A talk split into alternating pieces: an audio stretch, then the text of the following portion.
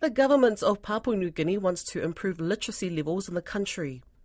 Currently, literacy levels in PNG are put at 63.4%, and the government wants to get this figure up to 70%.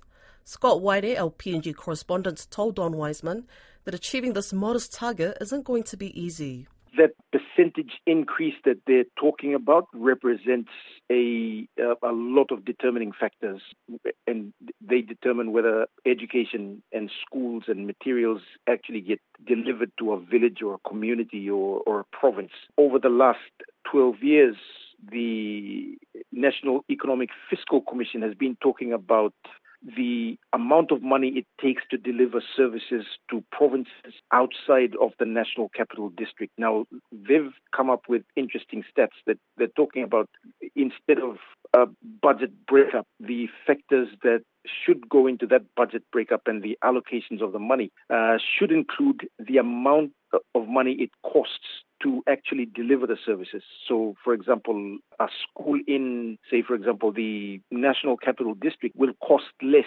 compared to a school in Manus, where a, a large portion of the education budget is taken up by transportation costs and fuel and other costs related to that service delivery. So it's a relatively, to me, it's a relatively modest increase, 63.4% to 70%, but it, it represents all those factors put together. Yes, well, the government, previous government, introduced fee free education. Has that had any impact? It has had impacts on various fronts, and one of them, one of the most notable, has been the increase in the number of students attending school. So, elementary class sizes have increased significantly. Like instead of previously when we had 30 to 35 students, classes have grown to 50 students. And parents have actually demanded that their children be put in class because the government has said that education is free and the government will pay for the pay for the school fees. In Madang, for example, where I lived previously, the Tusbab Secondary School, that, that's just one example, Tusbab Secondary, which is in the heart of Madang, had class sizes averaging between 50 and 60 students. Many of them didn't have desks.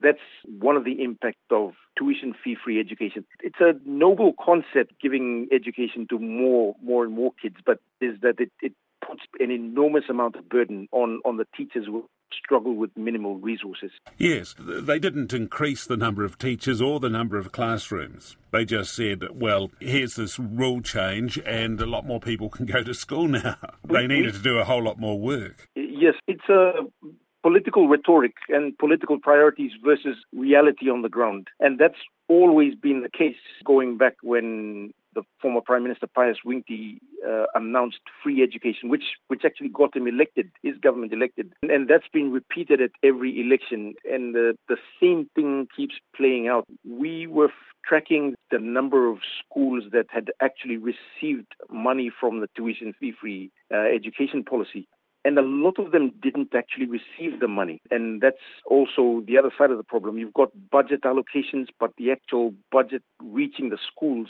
doesn't actually happen. Now, Papua New Guinea is a, a country of 800 plus languages. So when we talk about literacy, what language are people becoming proficient in? So this is English language proficiency. So they're talking about literacy, literacy in school going to going to a school and learning to speak in English.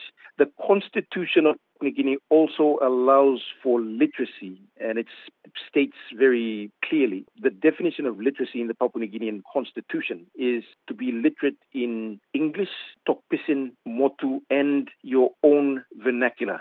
So it, it defines literacy in that manner. But for this one, the government's talking about literacy in English